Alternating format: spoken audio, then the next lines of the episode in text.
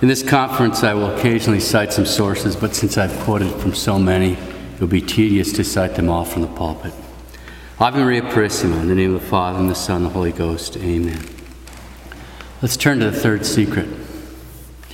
Italian journalist comments on the circumstances of the release of the third secret. Quote, after long and dramatic deliber- deliberation, the Pope personally decided to publish the text in 2000.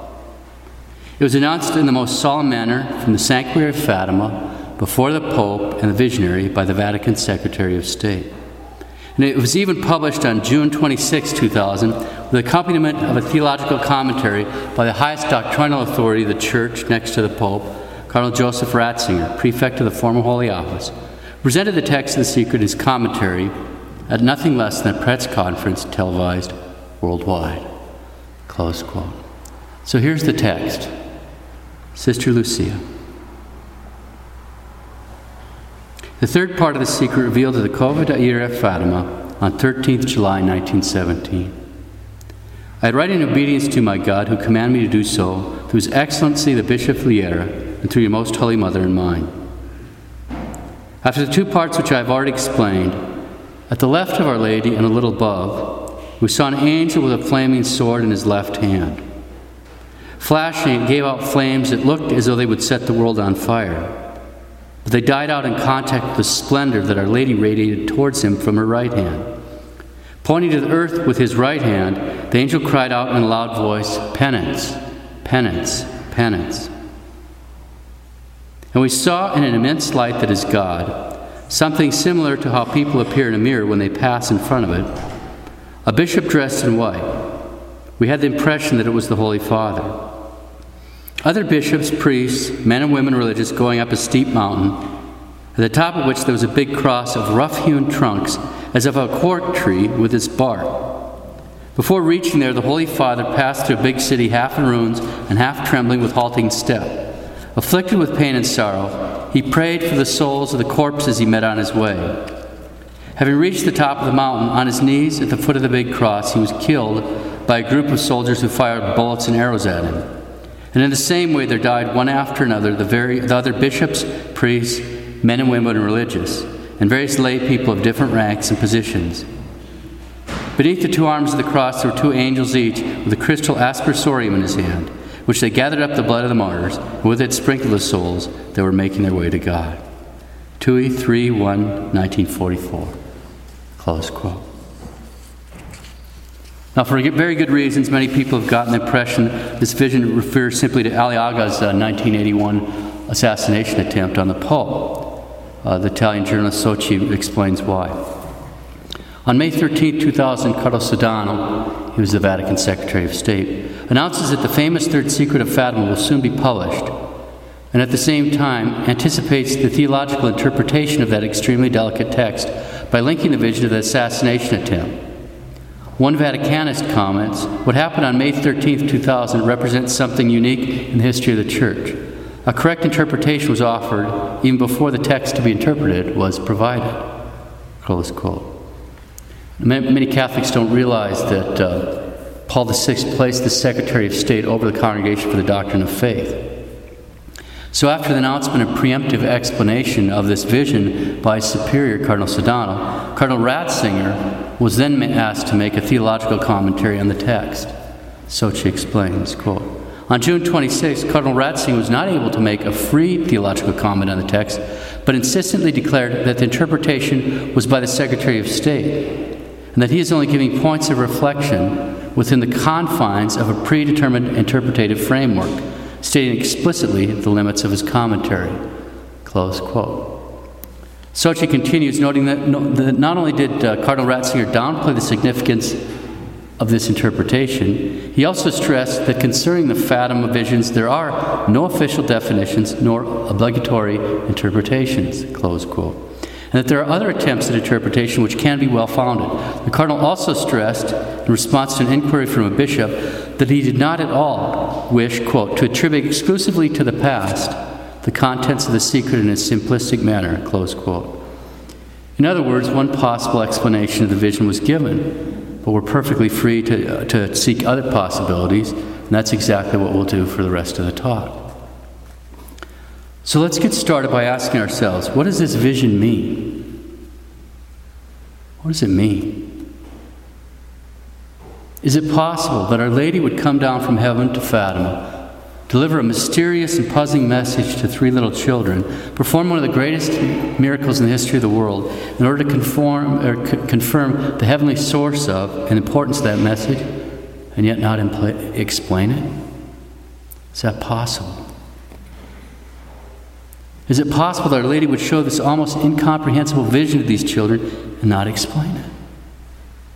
Is that possible? It's not possible. It's not possible Our Lady would show a perfectly comprehensible vision of hell to the children and explain what that means, and then show them another vision, a mysterious vision, but then give no explanation as to what that means. It's just not possible. Now, it's important to remember that Lucia is the only one of the three children that both saw and heard Our Lady, uh, saw, heard Our Lady, and spoke to her. She spoke to Our Lady. She was the only one that spoke during the apparitions. Blessed Jacinta could both see and hear Our Lady, but she didn't speak to her during the apparitions. Francisco could see everything, but he never heard a word. That's why Our Lady told the girls, Do not tell this to anybody. Francisco, yes, you may tell him. So, why does that matter? Because the release text describes a vision. The release text is a description of the vision the three children saw, all three of them. But there are no words from Our Lady. Our Lady told the girls they were not supposed to tell this to anybody, but they could tell it to Francisco. So, what are they supposed to tell Francisco? What could they tell him? He saw everything they saw. So, we're missing something. We're missing the very words of Our Lady that explain this enigmatic vision. Socci notes if the attack of 1981 is really the complete fulfillment of the secret, and if it is something that has been now consigned to the past, already realized, our attention is drawn to an interesting and mysterious phrase that John Paul II uttered to Vittorio Messori in, his, in the book interview Crossing the Threshold of Hope. The book was published in 1994 and hence was written many years after the attack of 1981. The Pope was, in fact, recalling the attack. Therefore, when I was shot by the assassin in St. Peter's Square, I did not pay any heed at first to the fact that it was precisely the anniversary day on which Mary had appeared to the three shepherds in Fatima, in Portugal, revealing to them those words, which by the end of the century seemed to be moving towards their fulfillment. It is amazing that these words of the Pope have passed without observation. We find in them at least two important revelations. The first is that 13 years after the attack, that is, at the end of the century, John Paul II held that the Fatima prophecy had yet to be realized completely. The second revelation is that, as the Pope informs us, the prophecy whose fulfillment is, is approaching was expressed by Mary with words. Something that, if taken literally, has an explosive significance. Close quote. Okay, so, if we're going to take the words of St. John Paul II literally or seriously, then it's obvious there are words spoken by Our Lady in the third secret. It's obvious that the message of Fatima didn't find its fulfillment in the 1981 assassination attempt.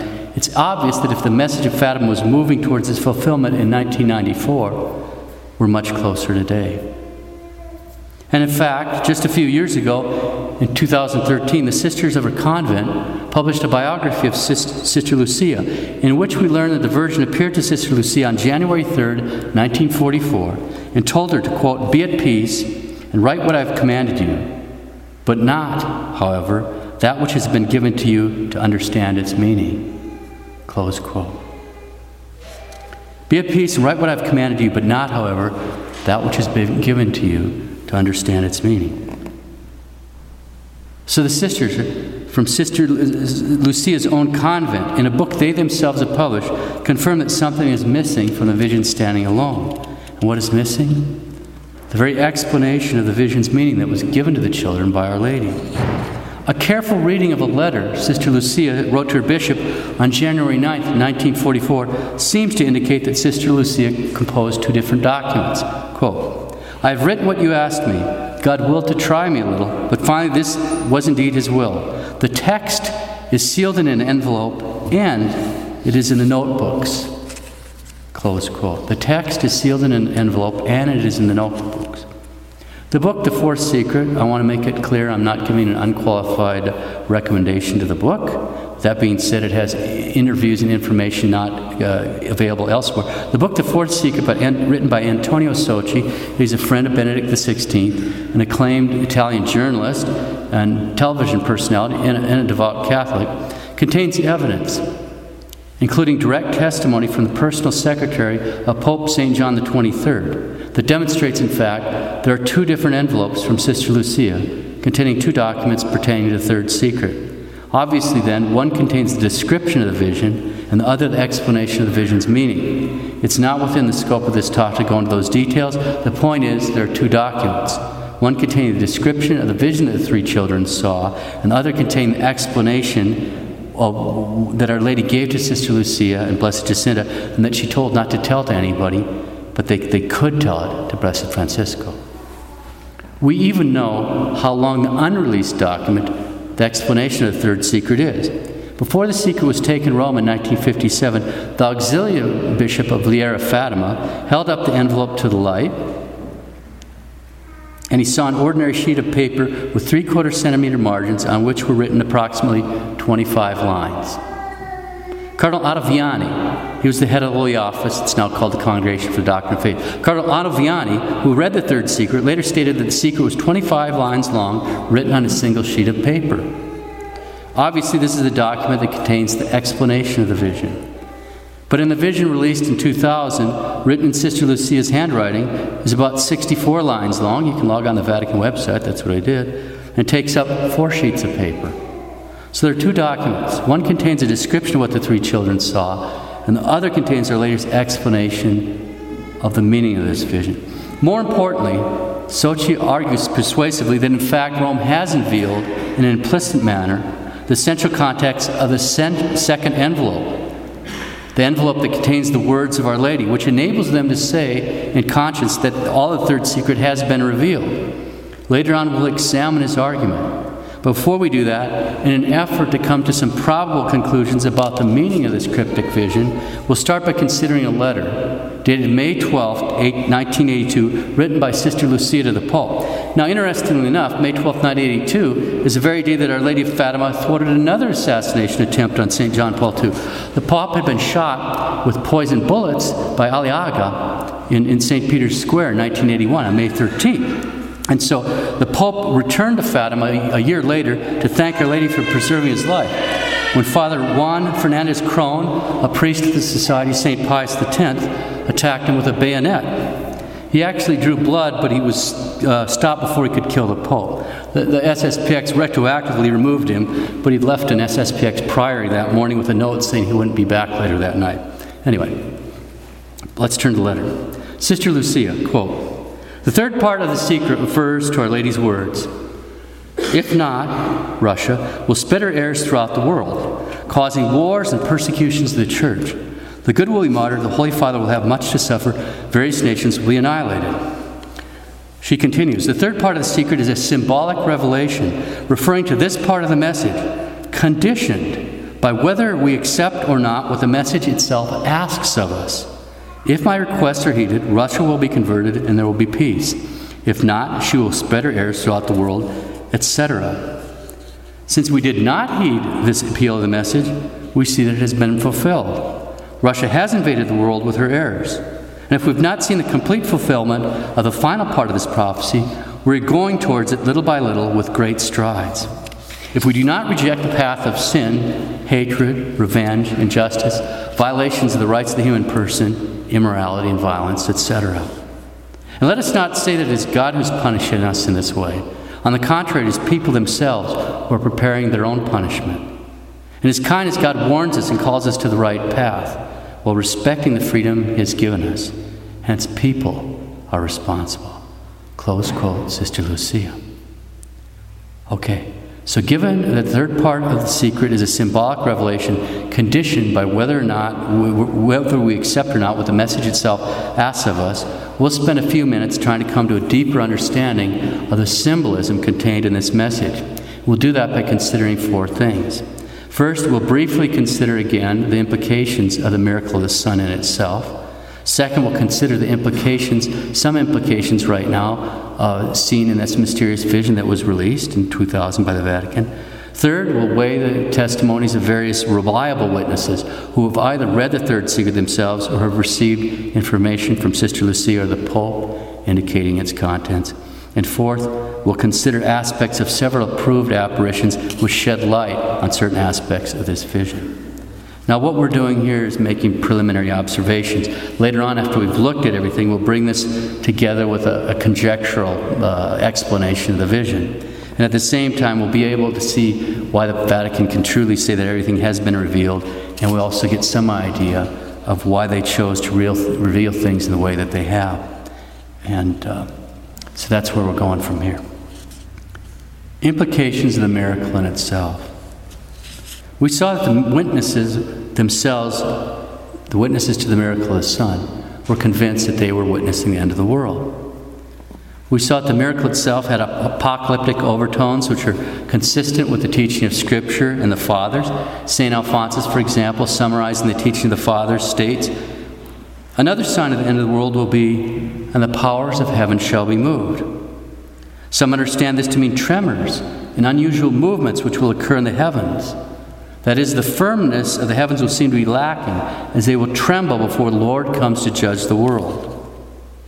And the coming of the judge will be preceded by fire. Fire will descend from heaven and shall burn the earth and all things upon the earth. The earth defiled by sin must be purified by fire. Thus, St. Alphonsus. We saw the rain and sun shooting all the colors of the rainbow are reminiscent of the judgment of mankind by means of the great flood. We saw that the sun falling from the sky is reminiscent of the fire falling from the sky in Sodom and Gomorrah and also from the fire that, according to the witness of both Scripture and tradition, will fall from the sky at the end of the world. We saw that, according to ancient rabbinical tradition, both the Great Flood and the destruction of Sodom and Gomorrah were both provoked by the same types of sins. In fact, in two different places in the ancient rabbinical commentaries, they say the Great Flood, that the cause of the Great Flood is when they began to write contracts for marriages between men and men and men and animals. We're there. Turning to the implications of the vision itself, we'll read excerpts from the vision and just make uh, brief comments on them at this time. After the two parts which I have already explained, at the left of Our Lady and a little above, we saw an angel with a flaming sword in his left hand. Flashing, it gave out flames that looked as though they would set the world on fire. But they died out in contact with the splendor that Our Lady radiated towards him from her right hand. Pointing to the earth with his right hand, the angel cried out in a loud voice, Penance, penance, penance. So we see Our Lady holding back with her right hand the sword of punishment held by the angel who's telling us to do penance.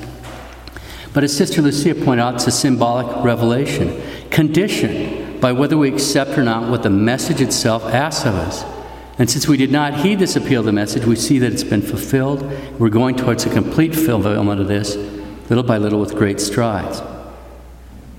Benedict XVI, during a pilgrimage to Fatima on May 13, 2010, stated, Quote, he deceives himself who thinks the prophetic mission of Fatima is concluded. There are indicated future realities of the church, which little by little are manifesting themselves, and therefore it is the sufferings of the church which are announced. Man has the power to unleash a cycle of death and terror, but he's not able to stop it. And the faith in vast regions of the earth risks being extinguished like flame without a fuel. The October 1981 issue of the German magazine Stimme des, Glaubens reported on a discussion that Pope John Paul II had with a select group of German Catholics in November of 1980. The following is a verbatim report of the discussion. Quote, the Holy Father was asked, What about the third secret of Fatima? Should it not have already been published by 1960? Pope John Paul II replied, Given the seriousness of its contents, my predecessors in the Petrine office diplomatically preferred to postpone publication so as not to encourage the world power of communism to make certain moves.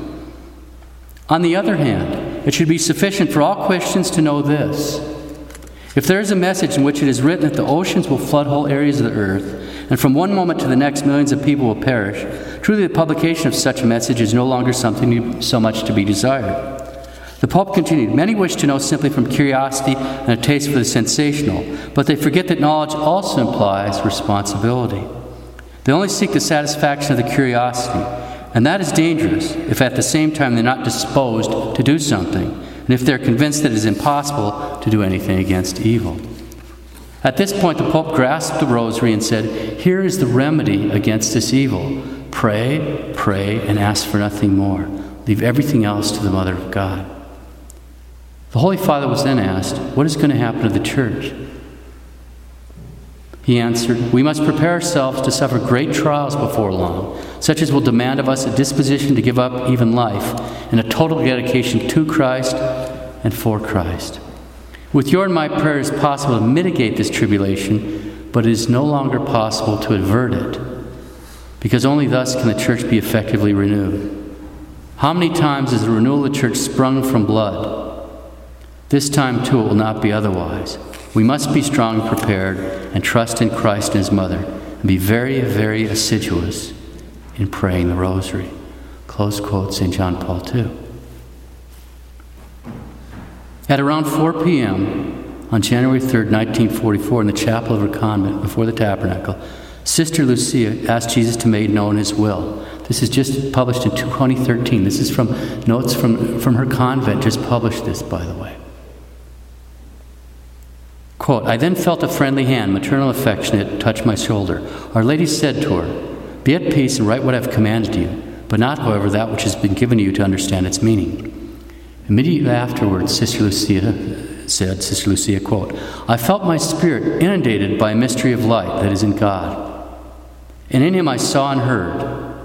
The point of a lance, like a flame that is detached, touches the axis of the earth, and it trembles Mountains, cities, towns, and villages with their inhabitants are buried. The sea, the rivers, the clouds exceed their boundaries, inundating and dragging with them in a vortex houses and people in a number that cannot be counted. It is the purification of the world from the sin in which it is immersed. Hatred, ambition provoke the destructive war.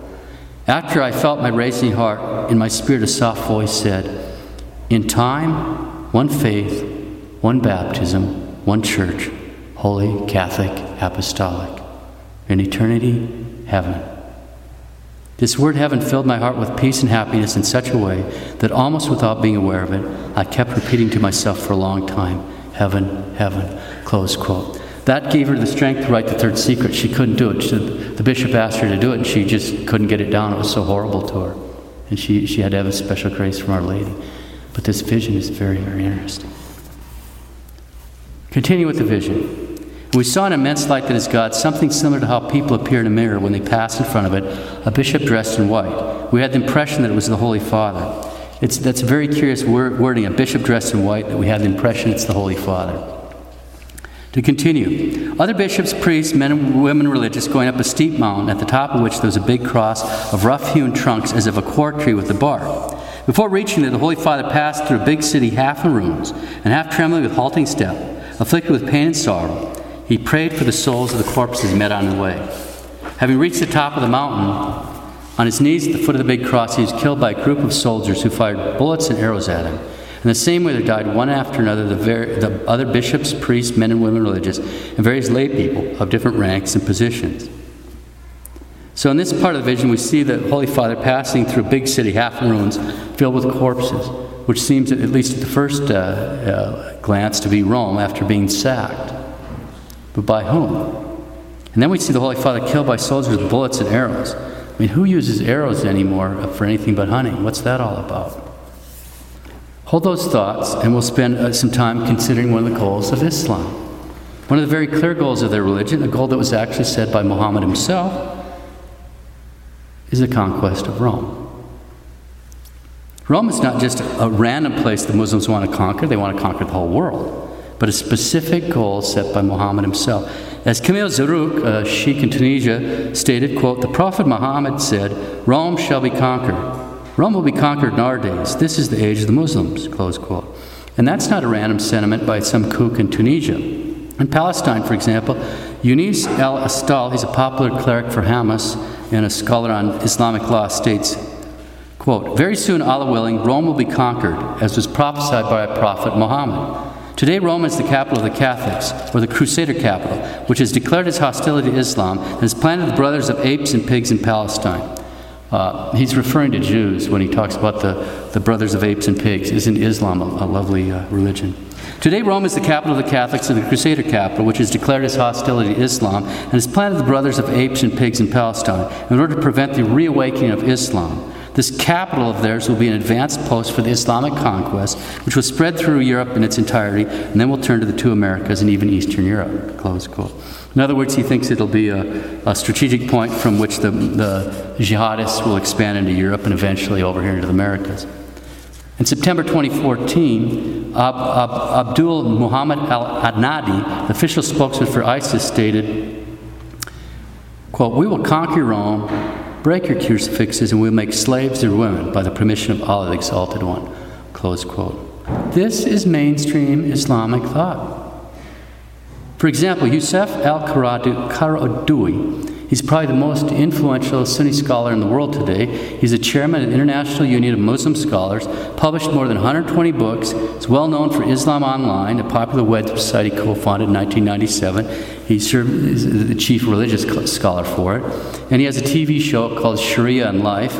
It's broadcast in Al Jazeera. Jazeera. It's an estimated uh, 60 million watchers worldwide. In 2002, referring to the declaration of Muhammad himself, he said that the Muslims will soon rise and invade Rome, and that Islam will return to Europe as a conqueror and victor. Here's the point when they're talking about conquering Rome, they're talking about conquering Rome. At least some of the Islamic plans for the conquest of Rome are actually available online. A year ago, on Saturday, March 21st, 2015, the Italian newspaper Il Giornale published an article. I used Google Translate, so it's a little wooden on the translation which the title the article tells us is about, quote, a jihadist manual to bring the guerrillas to Rome. The advice use crossbows and handmade bombs, close quote. The article states that it's precisely on Rome that the jihadists ISIS and sleeper cells in Italy have set their eyes. In a new jihadist ebook, the author dispenses advice on how to set Rome on fire. Quoting from the jihadist ebook, quote, The advent of the war for the conquest of Rome mainly consists of urban warfare in the cities and roads of Europe. Close quote. The jihadists suggest, quote, rudimentary weapons because they're easy to use, because in many cases they are not illegal. Such weapons are considered life threatening and are also good for self defense. They should not miss homemade bows and arrows. Close quote. So the advice is to stockpile uh, things that aren't illegal. One of the specific advice is bows and arrows. Okay, that's just a few preliminary reflections on the symbolism and vision. Let's turn to the testimony of witnesses. What we'll do now is sift through some of the statements made by various reliable witnesses who either read the third secret themselves or received information from Sister Lucia or the Pope indicating contents thereof. We'll start with a few statements made by the most obvious witness, and that's Sister Lucia. In December 1957, she told Father Fuentes, who was the vice postulator for the cause of Blessed Francisco and Jacinta, quote, Father, the Most Holy Virgin made me understand that we're in the last times of the world. Well, that ought to give everybody's attention. You can't get much more apocalyptic than that. Okay. The devil is in the mood for engaging in a decisive battle against the Virgin, the final battle, where one side will be victorious and the other side will suffer defeat. And the devil knows what offends God the most will gain for him the most number, the greatest number of souls in a short space of time. So he does everything to overcome souls consecrated to God. Because in this way, the devil will succeed, leaving the souls of the faithful abandoned by their leaders. Thereby, the more easily will he seize them. That which afflicts the Immaculate Heart of Mary and the heart of Jesus is the fall of religious and priestly souls. The devil knows that religious and priests who fall away from their beautiful vocation drag numerous souls to hell. The devil wishes to take possession of consecrated souls. He tries to corrupt them to, in order to lull to sleep the souls of lay people and thereby lead them to final impenitence. He employs all tricks, even goes so far as to suggest the delay of entrance into religious life. Resulting from this is, is the sterility of the interior life, and among the lay people, coldness, lack of enthusiasm regarding the subject of renouncing pleasures, and the total dedication of themselves to God. Okay, so here Sister Lucia speaks of a final battle with the devil, of disaster, corruption, apostasy, the ranks of priests and religious, who in turn lead the laity into disaster and eternal damnation. Sister Lucia. My mission is not to indicate to the world the material punishments which are certain to come if the world does not pray and do penance beforehand. No. My mission is to indicate to everyone the imminent danger we are in of losing our souls for all eternity if we remain obstinate in sin. Close quote, Sister Lucia. So here, Sister speaks not just of damnation, but also of the material punishments which are certain to come if the world does not pray and do penance. Sister Lucia, Father, we should not wait for an appeal to the world to come from Rome on the part of the Holy Father to do penance. Nor should we wait for the call to penance to come from our bishops and our dioceses, nor from the religious congregations. No. Our Lord has very, already very often used these means, and the world has not paid attention. That's why now it is necessary for each one of us to begin to reform himself spiritually. Each person must not only save his own soul, but also help to save all the souls that God has placed on our path. Close quote. To someone who's uh, questioning around the content of the third secret, Sister Lucia replied one day, It's in the gospel and in the apocalypse. Read them. Based on these statements of Sister Lucia, we would expect there apocalyptic elements of the third secret, not just material chastisements, but also indicating disaster, corruption, apostasy in the ranks of priests and religious who lead the laity down the same paths. We know from her own testimony that the third secret took, contained something so terrible she would not be able to write it down without a special intervention, intervention of Our Lady. We mentioned that, but it, in fact, she received an order from her bishop to write down the third secret. It took her more than two months, and she couldn't do it. And she said it wasn't due to natural causes, and she was unable to write it down until the Blessed Virgin appeared to her on, on January 3rd, 1944, as we just heard, and told her it was God's will. Speaking of this difficulty, Father Alonso, he was the official archivist of Fatima. He had unrestricted access to Sister Lucia and her writings, and he asked, How are we to understand Lucia's great difficulty in writing the final part of the secret?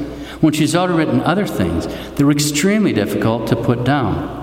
Had it been merely a matter of prophesying new and severe punishments, Sister Lucia would not have experienced difficulties so great that a special intervention from heaven was needed to overcome them. But if it were a matter of internal strife within the church and of serious pastoral negligence on the part of high ranking members of the hierarchy, we can understand how Lucia experienced a repugnance was almost impossible to overcome by natural means. If it were a matter of internal strife within the church and of serious pastoral negligence on the part of high ranking members of the hierarchy, we can understand how she experienced a repugnance that was almost impossible to come, overcome without a special intervention from heaven. In August of 1931, our Lord spoke to Sister Lucia and said, Make it known to my ministers given that they follow the example of the King of France and delay the execution of my command, like him they will fall into misfortune. It will never be too late to have recourse to, to Jesus and Mary. Now, for anyone that knows what our Lord is referring to there, that's really frightening. On June 17, 1689, our Lord had commanded the King of France, through St. Margaret Mary Alacoque, to consecrate France to His Sacred Heart. So you have the apparitions of the Sacred Heart, you have the First Fridays, you have the request for the consecration of the Sacred Heart. It's parallel. The, the two, the two situations are parallel. We have the, the, the apparitions of the Immaculate Heart, we have the, the, the request for consecration to the Immaculate Heart, we have the five First Saturdays. Okay, anyway, so our Lord commanded the King of France to consecrate France to His Sacred Heart, just like they asked uh, the, the popes to consecrate Russia to her Immaculate Heart. The king did nothing about it. In fact, for a full 100 years, the kings did nothing about it. On June 17, 1789, exactly 100 years from the day our Lord had asked for the consecration of France to His Sacred Heart, the Third Estate began the French Revolution by declaring itself a national assembly. Four years later, the king was publicly guillotined, as everybody knows, the French Revolution was an absolute bloodbath. Given that my ministry, ministers follow the example of the King of France, delaying the execution of my command, like him, they will follow him into misfortune. We'll continue sifting through some of the testimonies. In 1952, Pius XII sent an Austrian priest, Father Joseph Schweigl, S.J., to interview Sister Lucia. The interrogation took place on September 2nd of that year. Father Schweigl later stated, quote, I may not reveal anything with regard to the third secret, but I am able to say it has two parts. One part concerns the Pope, the other part is a logical continuation, though I may not say anything, of the words in Portugal, the dogma of the faith will always be preserved, etc. Uh, remember, he's uh, quoting Our Lady when he says that. Etc. has always been understood to refer to the third secret. So just ask yourself, did Our Lady actually say etc.? Of course not. In fact, when Sister Lucia was interrogated in her church investigation in 1924, she said, quote, Then the lady told us some brief words, commanding us not to tell them to anyone except to Francisco alone. Close quote. Father Joaquin Alonso, who died in 1981, we've mentioned him just a few minutes ago, he was the official archivist of Fatima, was considered to be the greatest expert on the subject. He had a number of comments on this, etc. This phrase clearly implies a critical state of the faith from which other nations will suffer, and thus a crisis of the faith.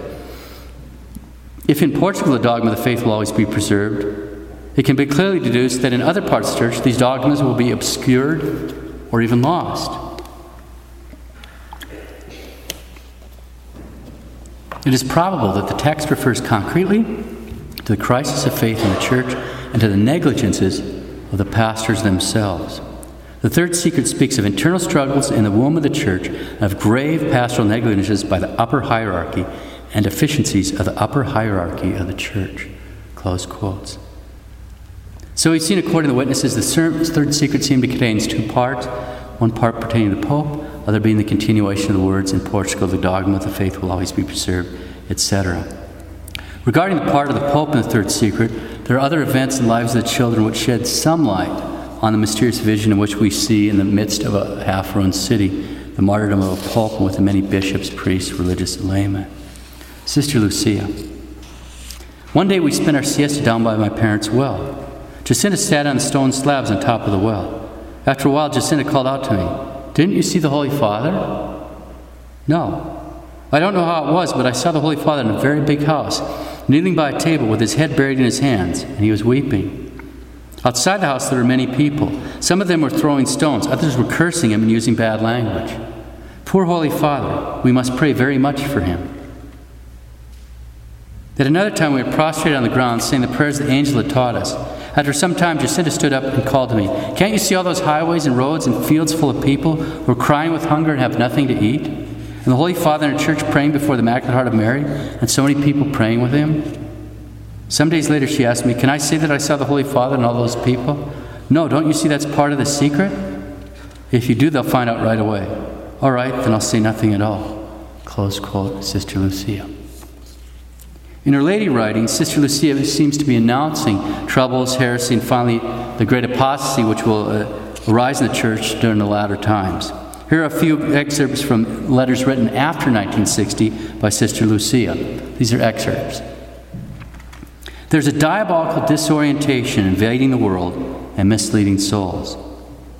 The devil has succeeded in infiltrating evil under the cover of good, and the blind are beginning to guide others. And the worst that is, is that he has succeeded in leading to error and deceiving souls having a heavy responsibility through the place which they occupy. They're blind men leading other blind men. They let themselves be dominated by the diabolical wave invading the world. It is sad, in fact, that so many persons let themselves be dominated by the diabolical wave that is sweeping the world. They are blinded to the point of being incapable of seeing error. Their principal fault is they have abandoned prayer. If we're not diligent and careful to obtain from God's strength, we shall fall. For our age is very wicked and we are weak. Only the strength of God can keep us on our feet. Let people say the rosary every day. Our Lady has repeated that in all of her apparitions, as if to fortify us in these times of diabolical disorientation, in order that we not let ourselves be deceived by false doctrines. Unfortunately, in religious matters, the people, for the most part, are ignorant and allow themselves to be led wherever they are taken. Hence, the great responsibility of the one who has the duty of leading them. It is a diabolical disorientation that is evading the world, deceiving souls. It is necessary to stand up to the devil. Our poor Lord, He has saved us with so much love and He is so little understood, so little loved, so badly served. It is painful to see such great confusion in so many persons who occupy places of responsibility. The fact is that the devil has succeeded in bringing evil under the appearance of good, and the blind are beginning to lead others. This is like the Lord told us in His gospel, and souls allow themselves to be taken in. Close quote, Sister Lucia. In 1995, Cardinal Ciappi, he's a papal theologian to Popes Pius XII, St. John the 23rd, Paul VI, John Paul I, and John Paul II, stated, quote, In the third secret is foretold, among other things, the great apostasy in the church begins at the top. Close quote. That's a very strong, that's, that's even a shocking statement. The third secret is foretold, among other things, that the great apostasy of the church begins at the top. Think about what that implies.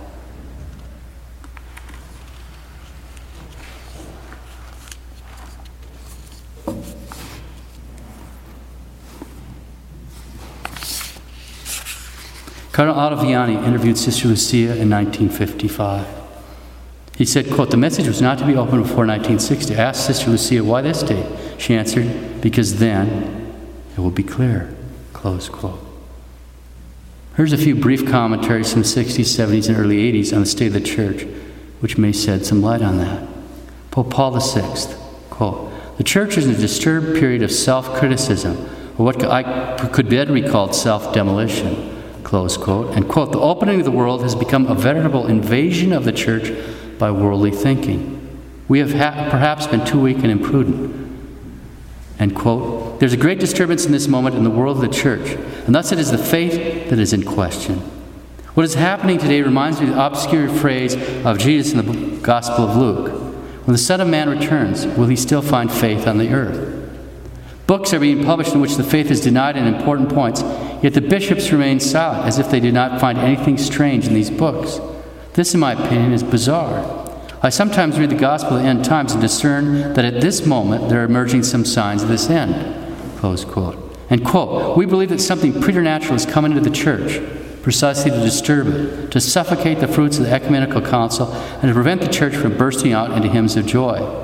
I have the sensation that from some fissure, the smoke of Satan has also entered into the temple of God. In the church, too, this state of uncertainty reigns. It was believed that after the council, a sunny day in the church's history would dawn, but instead there came a day of clouds, storms, and darkness. Close quote, the vicar of Christ.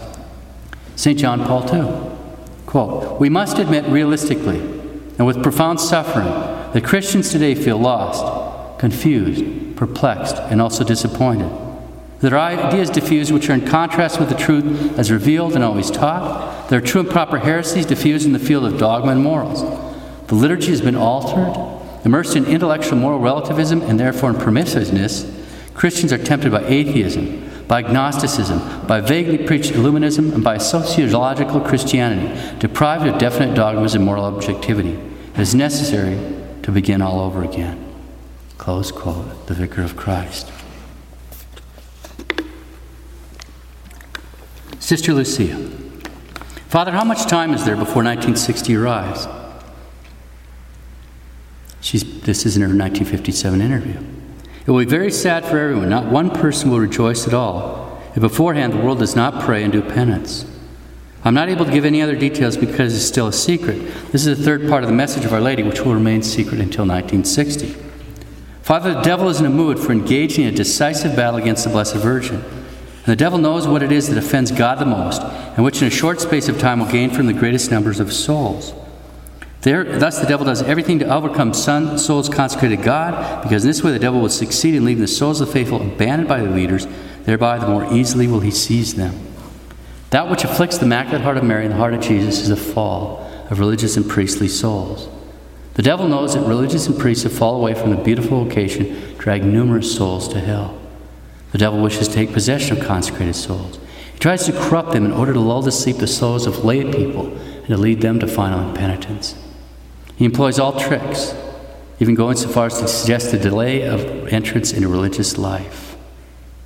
Resulting from this is the sterility of the interior life, and among lay people, coldness regarding the subject of renouncing pleasures and the total dedication of themselves to God. Close quote. From these words of Sister Lucia, it can be inferred the demonic attack on religious and priests is part of the third secret. And it would become more obvious after 1960. We'll just quickly consider the data from the United States. In 1965, there were almost, almost 13 priests for every 10,000 Catholics. In 2002, there were seven priests for every 10,000 Catholics, a decline of 46%. Between 1965 and 2001, the percentage of parishes without a resident priest increased by more than 500%. Just consider the data on male religious orders in the states. Between 1965 and 2000, the number of Jesuit seminarians decreased by 89%. Between 1965 and 2000, the number of OFM seminarians decreased by 97%. Between 1965 and 2000, the number of Christian Brothers in formation decreased by 99%. Between 1965 and 2000, the number of Benedictine seminarians decreased by 93%. Between 1965 and 2000, the number of Redemptorist seminarians decreased by 98%. Between 1965 and 2000, the number of Dominican seminarians decreased by 89%. Between 1965 and 2000, the number of Maryknoll seminarians decreased by 98%. Between 1965 and 2000, the number of OMI seminarians decreased by 99%. Between 1965 and 2000, the number of Vincentian seminarians decreased by 97%. Between 1965 and 2000, the number of OFM conventual seminarians decreased by 90%. Between 1965 and 2000, the number of Passionist seminarians decreased by 99%. Between 1965 and 2000, the number of Holy Cross seminarians decreased by 70%. Between 1965 and 2000, the number of Augustinian seminarians decreased by 97%. Between 1965 and 2000, the number of OFM Capuchin seminarians decreased by 91%. Between 1965 and 2000, the number of Precious Blood seminarians decreased by 95%. Between 1965 and 2000, the number of La Salette seminarians decreased by 99%. Between 1965 and 2000, the number of Carmelite seminarians decreased by 92%, and between 1965 and 2000, the number of Holy Ghost seminarians decreased by 94%.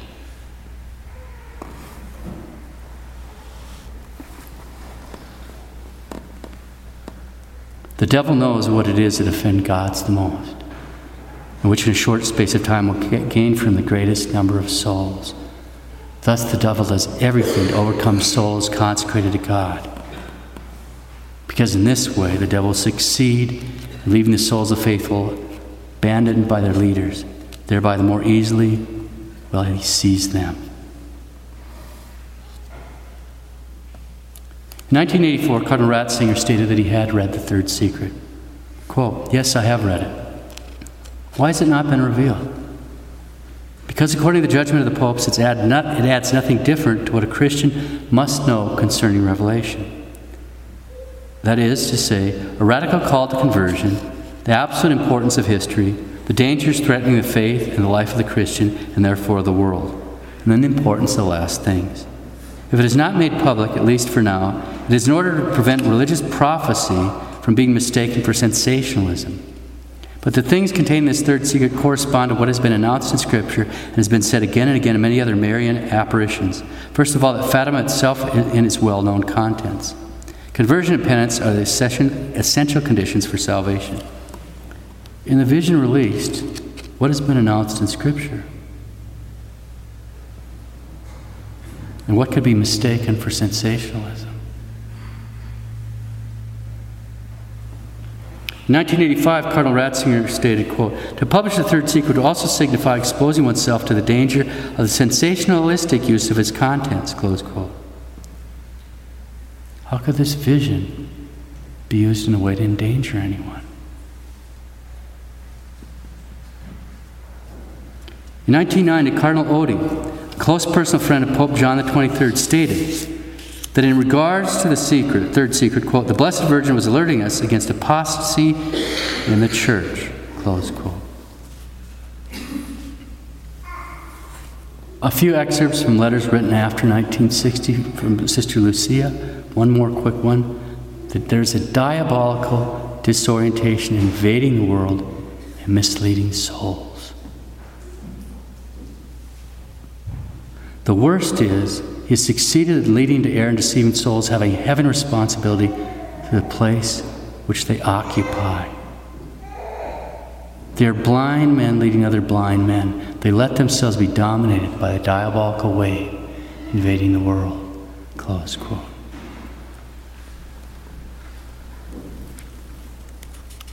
Now let's consider the implications of three approved apparitions. We'll start with the, the, messages of Our Lady of Good Success. These are approved apparitions which took place to Mother Mariana in Quito, Ecuador, over a period of years from the late 1500s to the early 1600s. The relationship between this and the message of Fatima is inferred for reasons that will soon be uh, apparent. On January 20, 1610, Our Lady appeared and told Mother Mariana that in the 20th century, quote, the passions will erupt, and there will be a total corruption of customs. For Satan will reign almost completely by means of the Masonic sects. They will focus particularly on the children in order to achieve this general corruption. Woe to the children of these times. Our Lady continued, describing the abuses that would attach, attack each of the sacraments. Woe to the children of these times because it will be difficult to receive the sacrament of baptism and also that of confirmation. She warned that the devil would try to destroy the sacrament of confession and Holy Communion. She lamented the many sacrileges and abuses of the Blessed Sacrament that would occur. The sacrament of extreme unction would be little esteemed, and many people would die without receiving it, thus denied an assistance they would need for that great leap from time to eternity. The sacrament of holy orders would be ridiculed, oppressed, and despised. The demon would labor unceasingly to corrupt the clergy and would succeed with many of them. And these depraved priests will scandalize the Christian people, will incite the hatred of the bad Christians, the enemies of the Roman Catholic Apostolic Church, to fall upon all priests. This apparent triumph of Satan will bring enormous sufferings upon the good pastors of the church.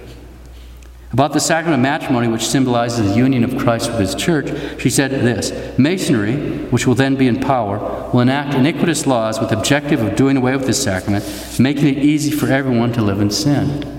The Christian spirit will rapidly decay, extinguishing the precious light of faith until it reaches the point there will be an almost total and general corruption of customs.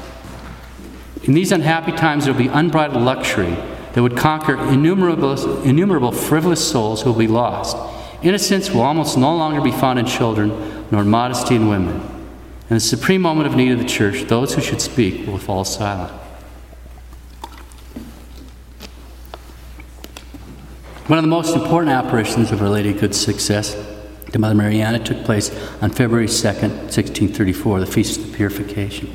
Mother Mariana is actually a victim soul for our times. She was specifically asked to be one. As Mother Mariana prayed before the Blessed Sacrament, she saw the sanctuary light extinguish itself, leaving everything in the altar completely dark. Our Lady then explained a number of meanings of the tabernacle light that had been extinguished before our eyes. For the sake of the conference, we'll just excerpt the, the important points. One of the reasons lamp was extinguished is, quote, because the spirit of impurity that will saturate the atmosphere in those times, these times. Like a filthy ocean, it will inundate the streets, squares, and public places with an astonishing liberty. There will be almost no virgin souls in the world. Without virginity, it will be necessary for the fire of heaven to fall upon these lands to purify them. During those unfortunate times, evil will assault childhood innocence. In this way, vocations of the priesthood will be lost, which will be a true calamity. In this epoch, the secular clergy will be far removed from its ideal because the priests will be careless in their sacred duties. Losing their divine compass, they will stray from the road traced by God for the priestly ministry, and they become attached to wealth and riches, which they will unduly strive to obtain. It is also due to the indifference of the people allowing the name of God to be gradually extinguished and adhering to the spirit of evil, freely delivering themselves to the vices and passions. Close quote. Now let's turn to the apparition of Our Lady Akita to Sister Agnes Katsuko Sasagawa. She's a Japanese nun, and this uh, happened on this particular one we're reading. It happened on October 13th, 1973, which is the exact uh, date. It's the anniversary of the miracle of the sun. Bishop Ito of the Diocese of Akita, Japan, found this apparition to be authentic and worthy of belief, and when in Rome, he spoke to Cardinal Ratzinger about the apparition. Howard Dee, who was the former Philippine ambassador to the Vatican, stated in a 1998 interview with Inside the Vatican magazine that, quote, Bishop Ito was certain Akita was an extension of Fatima, and Cardinal Ratzinger personally confirmed to me that these two images of Fatima and Akita are essentially the same, close quote. So here's the Akita message of October 13th, 1973, the very anniversary of the miracle of the sun. Our Lady of Akita speaking to Sister Agnes. As I told you, if men do not repent and better themselves, the Father will inflict a terrible punishment on all humanity. It will be a punishment greater than the deluge, such as one will never have seen before. Fire will fall from the sky and will wipe out a great part of humanity, the good as well as the bad, sparing neither priests nor faithful. The survivors will find themselves so desolate they will envy the dead. The only arms that will remain for you will be the rosary and the sign left by my son. Each day recite the prayers of the rosary with the rosary, pray for the Pope, the bishops, and the priests. The work of the devil will infiltrate even the church in such a way that one will see cardinals opposing cardinals, bishops against other bishops. The priests who venerate me will be scorned and opposed by their confreres. Churches and altars sacked. The church will be full of those who accept compromise. And the demon will press many priests and consecrated souls to leave the service of the Lord. The demon will be especially implacable against souls consecrated to God. The thought of loss of so many souls is the cause of my sadness. If sins increase in number and gravity, there will no longer be pardon for them. Pray very much the prayers of the Rosary. I alone am able still to save you from the calamities which approach. Those who place their confidence in me will be saved. Well, it speaks for itself, but there's several points really worth pondering. Our Lady has chosen to warn us about fire falling from the sky, to warn us about this terrible punishment which will fall on us if we don't repent.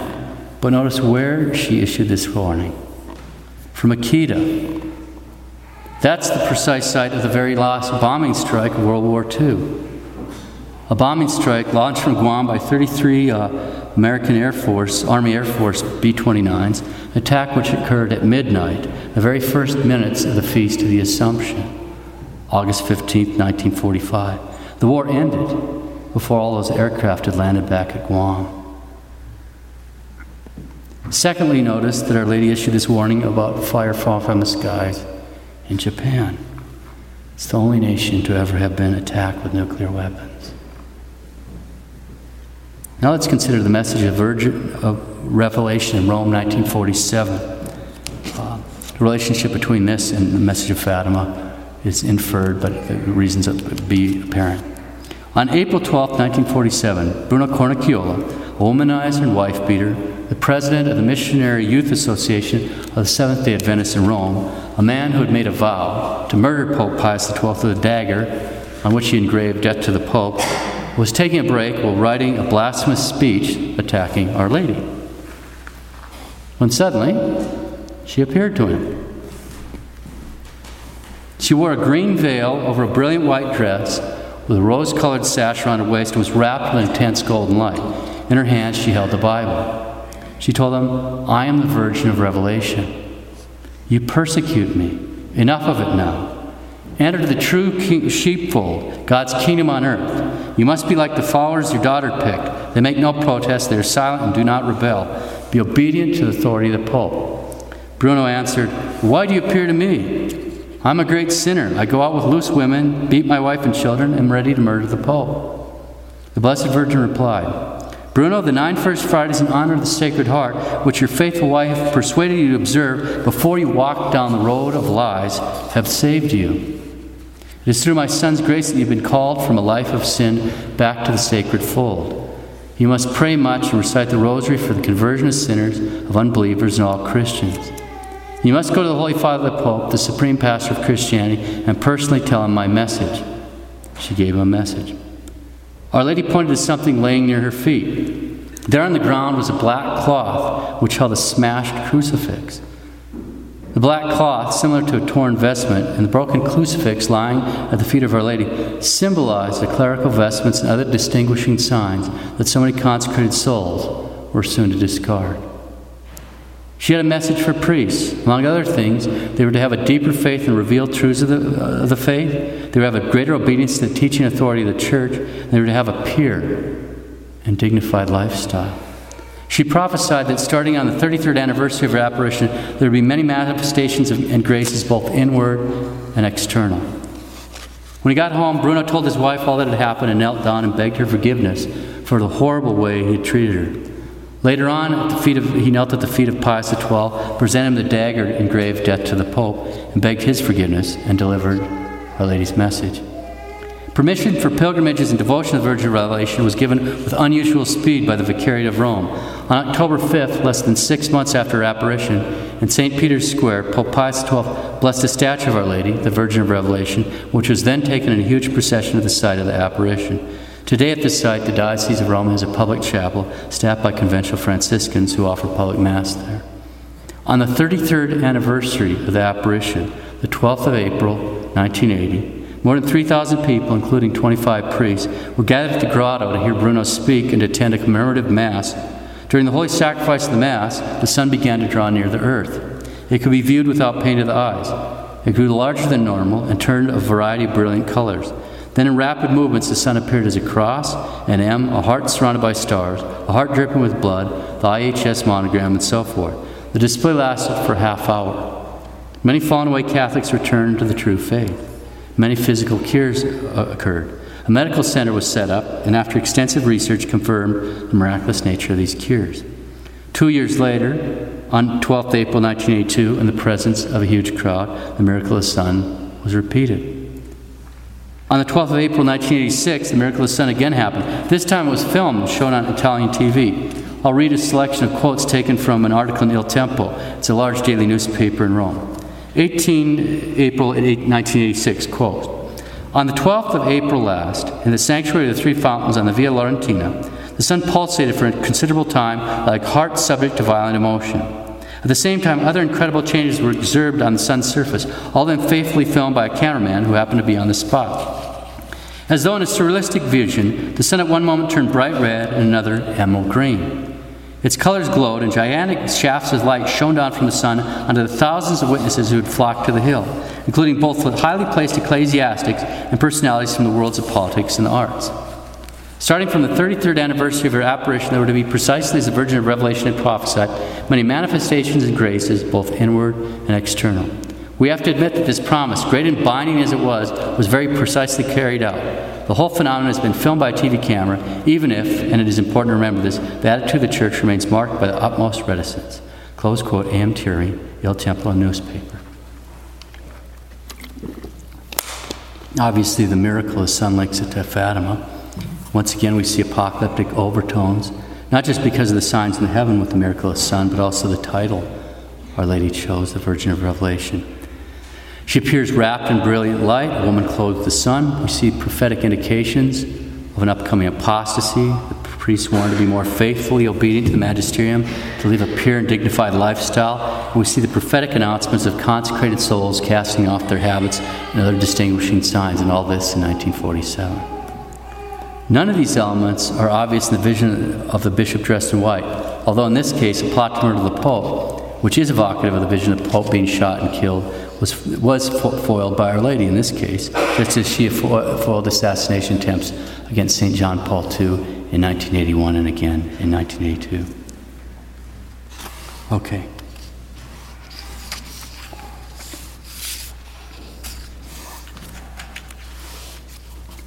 Let's return to Antonio Socci. We've got some background there. As we have heard, he demonstrates her two envelopes, one of which the the contents therein have been explicitly revealed, that is to say, the envelope containing a description of the vision the three children saw, the vision of Bishop and white. He also argues in, fact, in, argues, in fact, that Rome has revealed, although implicitly the contents of the other envelope, the envelope containing the words of Our Lady. And for this reason, they can in conscience that all the third secret has been revealed. We've just spent the past few minutes reviewing. Uh, testimony of the miracle of the sun, testimony of various witnesses. We looked briefly at the, at the vision released itself and also at three approved apparitions. as to, to, to kind of get some idea of what might be the probable contents of that second envelope, the envelope containing the words of Our Lady. Now let's hear what he has to say. Excuse me. Socci, my hypothesis, which is based also on some private disclosures, is this. In the highly confidential discussion that took place in the sacred palaces between 1999 and 2000, concerning the Pope's wish to reveal the third secret of Fatima, a compromise solution was probably reached. In the Curia, opposition to publication of the third secret had always been prevalent, above all because of the part concerning the Church, or because the prophetic words of the Madonna, which according to the dominant opinion of the Vatican would be used against the Vatican, would create, create great alarm among the people if made available to public opinion and the media. Probably during these meetings around the Pope, a point of agreement was reached, according to which it was decided that on May 13, 2000, at the end of the Mass for the beatification of the two shepherds of Fatima, publication of the text division with an interpretation that would link it to events in the past would be announced, and then the essential contents of the message to the Madonna would also be published implicitly but not explicitly in the homily that John Paul II gave during the Mass. This would permit them to stand conscious that all the third secret had been revealed, but without an integral, explicit publication, so as to avoid, in their opinion, a great shock to the Christian people, sensationalistic broadcasts, and a reaction of panic. This decision probably also would have been made on the strength of an authoritative precedent, which in the church is always important, because it being held that Paul VI, while deciding not to publish the third secret, wished in his surprising homily during the pilgrimage to Fatima in 1967 a pilgrimage made for the quite significant intention of peace in the church and preservation of the faith, Paul VI wished to reveal implicitly to the Christian people the essential secret message of the Virgin. He did so by touching precisely on three points which have always been imagined to be the contents of the secret. One, the fidelity of the church, at risk because of possible victory of heresy and apostasy. Two, the unity of the church, at risk because of schisms and persecutions. And finally, three, the peace of the world, threatened even to the extent that the world would not survive. So Socci argues that during his pilgrimage to Fatima in 67, Paul VI had already implicitly revealed the third secret, that the, that the, and that's the faith is at risk because of heresy and apostasy, unity is at risk because of schisms and persecutions, and peace of the world is at risk. Back to Socci. Here are the three fundamental passages of that amazing homily of Paul VI. The first intention of the church, the one holy Catholic and Apostolic Church, wish to pray for interior peace the Ecumenical Council has reawakened many energies in the bosom of the Church, has opened, opened more ample visions in the field of her doctrine, has called all of our children to a clear conscience, a more intimate collaboration, more lively apostolate. It pushes us so this benefit and renewal will be conserved and will grow. What an evil it would be if an arbitrary interpretation, not authorized by the magisterium of the Church, were to transform the spiritual reunion into restlessness which dissolves the church's traditional structure and constitution, substituting the theology of true and great teachings with new and partisan ideologies which depart from the norm of the faith, that which modern thought, often lacking the light of reason, neither comprehends nor accepts, finally transforming the apostolic anxiety of redemptive charity into acquiescence in the negative forms of the profane mentality of worldly customs. What disenchantment then would be caused by our effort at a universal approach? This thought carries our memory at this moment to those countries in which religious liberty is practically suppressed, where the denial of God is promoted. We declare the world is in danger. Therefore, we've come by foot to the feet of the Queen of Priests to ask for the gift that only God can give peace. Men think of the gravity and the greatness of this hour, which could be decisive for the history of the future, the present and future generation. The picture of the world and of its destiny presented here is immense and dramatic. It is the scene that the uh, Madonna opens before us, the scene that we contemplate with horrified eyes. And further, and then a message of supreme utility seems today to reach the faithful from her who is the Immaculate, the holiest of all the saints, the cooperator of the Son in the work of restoration of supernatural life and souls. In fact, in devoutly contemplating Mary, they draw from her a stimulus for trusting prayer, a spur to the practice of penance, and to the holy fear of God. Likewise, it is in this Marian elevation they more often hear echoing the words with which Jesus Christ announced the advent of the kingdom of heaven repent and believe in the gospel. And a severe admonition unless you do penance, you shall all likewise perish. Close quote, Paul VI. Socci. Most significant is his insistence on penance. And we've seen that to be the beginning of the third secret, the vision. And that evangelical warning, unless you do penance, you shall all likewise perish. This makes us think seriously of a prophecy of grave trials for humanity. It is exactly the same evangelical phrase that Cardinal Ratzinger will cite when speaking of the third secret. Vittorio Messori notes in this homily that Paul VI has hinted at, at, apocalyptic themes of the secret, but curiously, no one has thought that this was exactly the road chosen by hierarchy to reveal the contents of a secret, which in its literal integrity appears to be too terrible to utter because of the planetary catastrophes it pre-announces, or because it identifies our historical moment, even with that page of the apocalypse in which the decisive conflict between Mary Most High and Satan is spoken of. Paul VI is referring precisely to this in the apostolic exhortation Signa Magna, given at Fatima the same day, 13 May 1967. Paul VI. The great sign which the Apostle John saw in heaven, a woman clothed with the sun, is interpreted by the sacred liturgy, not without foundation, as referring to the most blessed Mary, the mother of all men, by the grace of Christ the Redeemer. Close quote.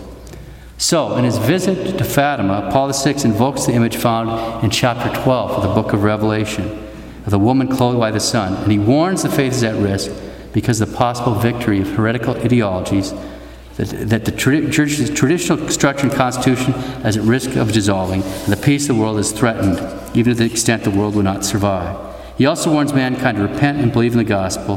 Unless you do penance, you shall likewise perish. Socci notes the identical phrase, unless you do penance, you shall all likewise perish, is used by Cardinal Ratzinger when speaking of the third secret. Now Socci turns the homily given in Fatima by Pope John Paul II just before the announcement that the third secret would be released. Socci, 33 years after Paul VI, at the same plaza in Fatima, shortly before the announcement of the publication of the text of the vision, John Paul II preached a homily with the same content as that of Paul VI, the same recollection of that page from the Apocalypse, yet revealing even more dramatically and explicitly what the mysterious words of the Madonna on July 13, 1917, herald for us. John Paul II. According to divine plan, a woman clothed with the sun came down from heaven to this earth to visit the privileged children of the Father. She speaks to them with a mother's voice and heart. She asks them to offer themselves as victims of reparation, saying that she was ready to lead them safely to God. And behold, they see a light shining from maternal hands, which penetrates them inwardly, so they feel immersed in God, just as they explain a person sees himself in a mirror.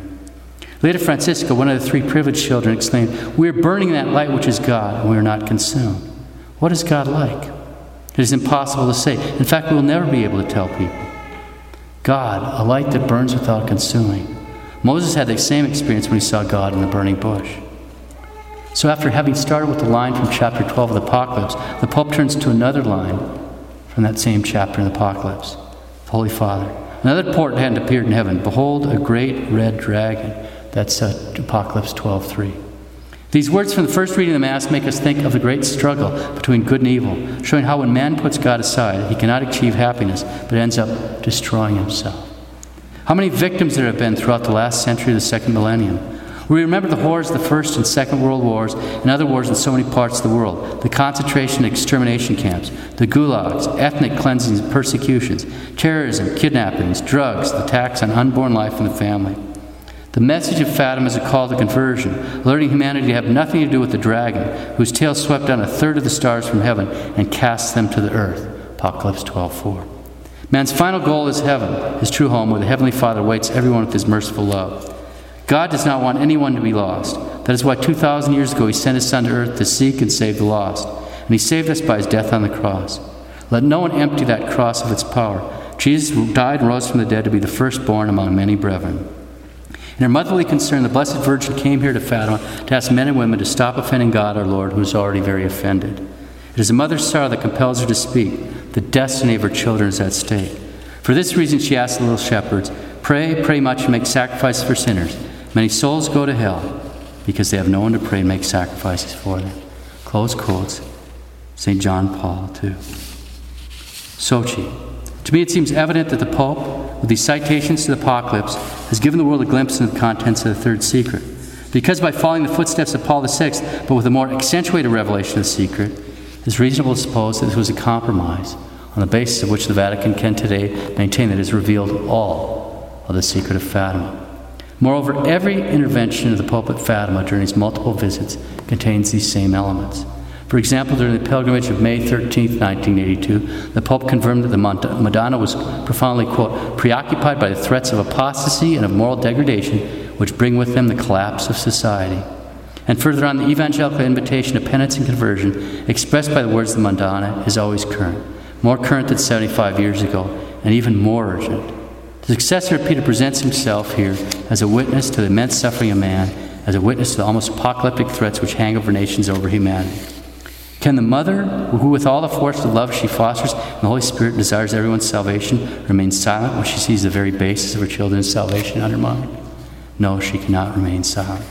Close quotes, the vicar of Christ. So, in his visits to Fatima, Pope John Paul II invokes the same images as Paul VI, identifying Our Lady of Fatima as the very woman found in chapter 12 of the Apocalypse who is clothed with the sun. According to divine man, plan, a woman clothed with the sun come down from her heaven to this earth to visit the privileged children of Fatima. Sister Lucia's description of Our Lady. There before us in a small holm oak, we beheld a lady all dressed in white. She's more brilliant than the sun, radiated light, more clear and intense than a crystal glass filled with sparkling water. When the rays of the burning sun shine through it, we were so close, only a few feet from her, that we were bathed in the light which surrounded her, or rather, which radiated from her. Citing another line from chapter 12 of the Apocalypse, the Holy Father then speaks of the great red dragon at war with the woman. Another portent appeared in heaven. Behold, a great red dragon. And he puts it in the context of a titanic battle between good and evil. Sister Lucia. The Most Holy Virgin told me the devil is in the mood for engaging in a decisive battle against the Virgin. And a decisive battle is the final battle, where one side will be victorious and the other side will suffer defeat. From now on, we must choose sides. Either we're for God or we're for the devil. There's no other possibility. The Holy Father speaks of temporal punishments. John Paul II. How many victims have there been throughout the last century, the second millennium? Remember the horrors of the First and Second World Wars and other wars in so many parts of the world. The concentration extermination camps, the gulags, ethnic cleansing and persecutions, terrorism, kidnappings, drugs, attacks on unborn life and the family. The successor of Peter presents himself here as a witness to the immense suffering of man, as a witness to the almost apocalyptic threats which hang over nations and over humanity. Sister Lucia, Believe me, Father, God will chastise the world, and this will be in a terrible manner. The punishment from heaven is imminent. Tell them, Father, that many times the Most Holy Virgin told my cousins Francisco and Jacinta, as well as myself, that many nations will disappear from the face of the earth. She said that Russia will be the instrument of chastisement chosen by heaven to punish the whole world if we not beforehand obtain the conversion of that poor nation. The Holy Father, speaking of the undermining faith, asks Can the mother, who with all the force of the love that she fosters in the Holy Spirit desires everyone's salvation, remain silent when she sees the very basis of her children's salvation undermined? No, she cannot remain silent. And he confirms that Our Lady was profoundly, quote, preoccupied by the threats of apostasy and of moral degradation which bring with them the collapse of society. Sister Lucia, the world is plunged in the darkness of error, immorality, and pride. There's a diabolical disorientation invading the world and misleading souls. It is necessary to stand up to it. It is painful to see such great disorientation and so many persons who occupy places of responsibility. People must recite the rosary every day. The Holy Father speaks of the sorrow of Our Lady. In her motherly concern, the Blessed Virgin came here to Fatima to ask men and women to stop offending God, our Lord, who was already very offended. It is a mother's sorrow that compels her to speak. The destiny of her children is at stake. For this reason, she asked the little shepherds, Pray, pray much, and make sacrifices to, for sinners. Many souls go to hell because they have no one to pray, make sacrifices for them. Sister Lucia, Father, the Most Holy Virgin is very sad because no one has paid any attention to her message, neither the good nor the bad. The good continue on their way, but without giving any importance to her message. The bad, not seeing the punishment of God actually falling upon them, continue their life of sin without even caring about the message. Tell them also, Father, that my cousins Francisco and Jacinta sacrificed themselves because in all the apparitions of the Most Holy Virgin, they always saw her very sad. She never smiled at us. This sadness, this anguish which we noted in her, penetrated our souls. This sadness is caused by the offenses against God and the punishment for sinners.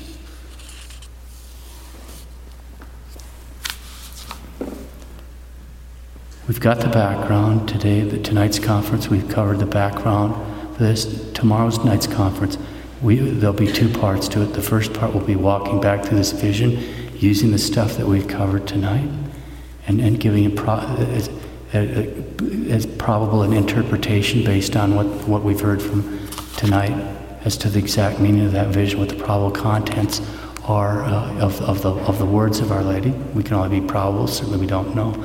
We confer a lot from both the vision and that. And then uh, we'll, we'll close the mission with, with concrete advices on the spiritual life. We'll now expose the most blessed sacrament and I'll hear confessions.